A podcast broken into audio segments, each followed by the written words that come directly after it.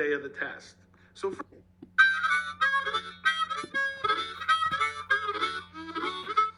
So I'm here to talk to you about leading up to and the day of the test.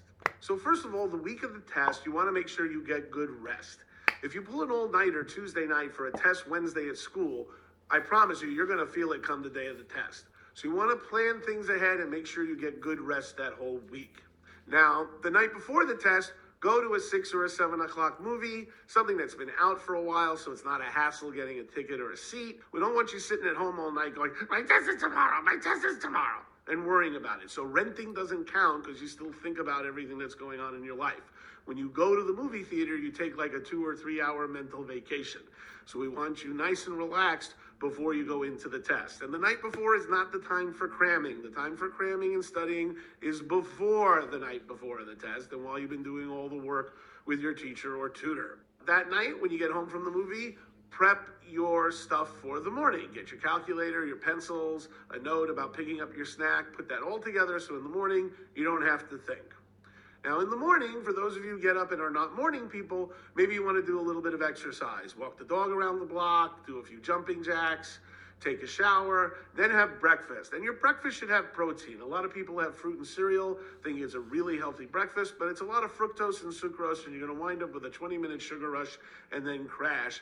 And we don't want you to do that. When you get to the site, um, you want to go to the bathroom so that you don't have to go as much during the test. Also, so that if you do need to go during the test, you know exactly where to go to.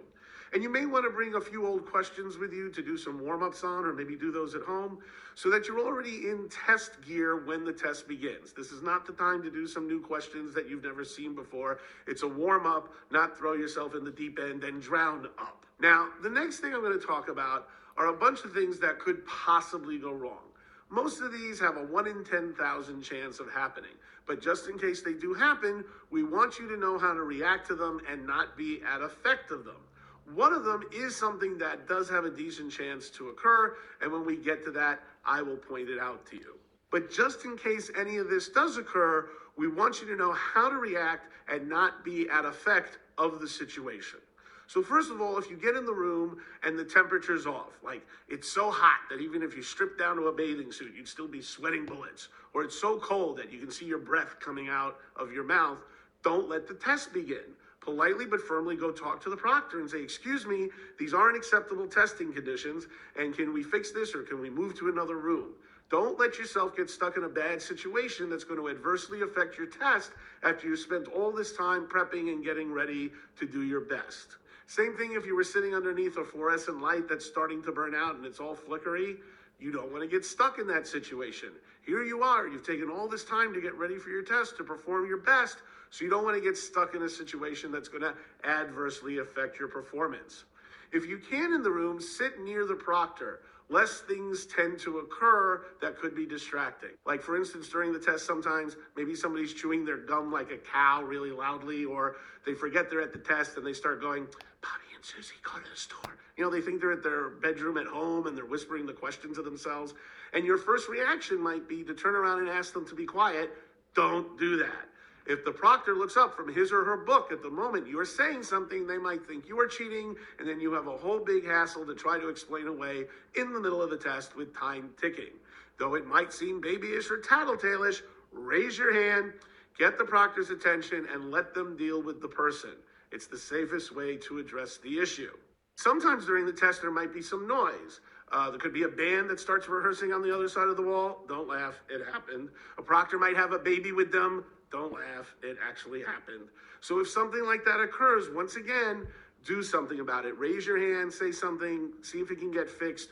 Don't let yourself get stuck in a bad situation. The thing that might occur is the thing that I'm about to discuss, which is a proctor might short you some time on a section. They're humans, they're keeping little charts, they're trying to be accurate, but sometimes they make mistakes. So if a proctor says at one point, you've got five minutes left and you think there's 10, raise your hand. Go, excuse me, I think we have 10 minutes left. I've been timing. Everybody in the room will go, yeah, they'll back you up. But it seems like everybody's too chicken to be the first one to open their mouths. Now, lastly, uh, proctors sometimes act like they're a little king or queen of their own little fiefdom, and they make up rules that don't exist. So let's say, unfortunately, it's after the break and your body's timing doesn't cooperate with the break, and all of a sudden now you need to go to the bathroom. You are allowed to go to the bathroom. Now you lose the time on the section, but you'd rather flush two or three minutes down the toilet, uh, uh, literally, other than sitting there distracted for 40 minutes, because that would ruin your test. But sometimes the proctor says you're not allowed to leave the room, you have to cancel your test, which is not a rule.